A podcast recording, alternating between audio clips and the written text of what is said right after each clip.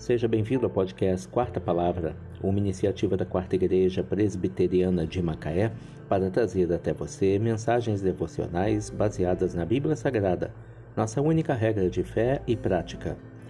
Nesta terça-feira, dia 1 de março de 2022, veiculamos a quarta temporada, o episódio 117, quando abordamos o tema Cuide de sua casa ou herde o vento. Mensagem de autoria do Reverendo Hernandes Dias Lopes, extraída do devocionário Gotas de Sabedoria para a Alma, baseada em Provérbios 11, 29. O que perturba a sua casa herda o vento, e o insensato é servo do sábio de coração.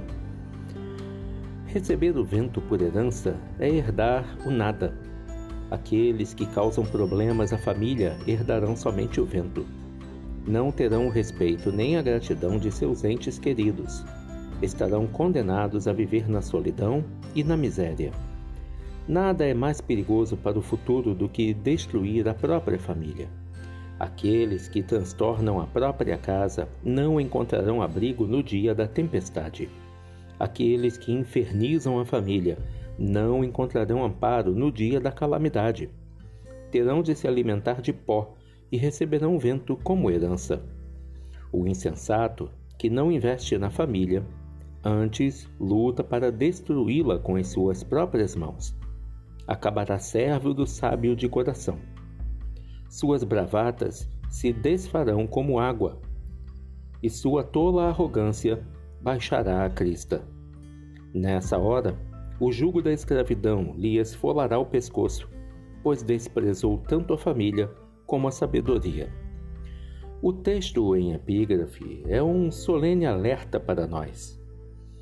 Precisamos investir em nossa família para não termos apenas o vento por herança. Precisamos buscar a sabedoria para não sermos escravos dos sábios. A Bíblia diz que aquele que não cuida da sua família é pior do que o incrédulo, como vemos em 1 Timóteo 5, versículo 8. Nossa casa deve ser o primeiro território da nossa generosidade.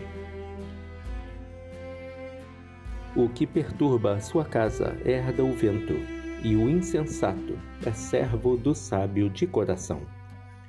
Provérbios 11, verso 29. Cuide de sua casa, ou herde o vento. Que Deus te abençoe.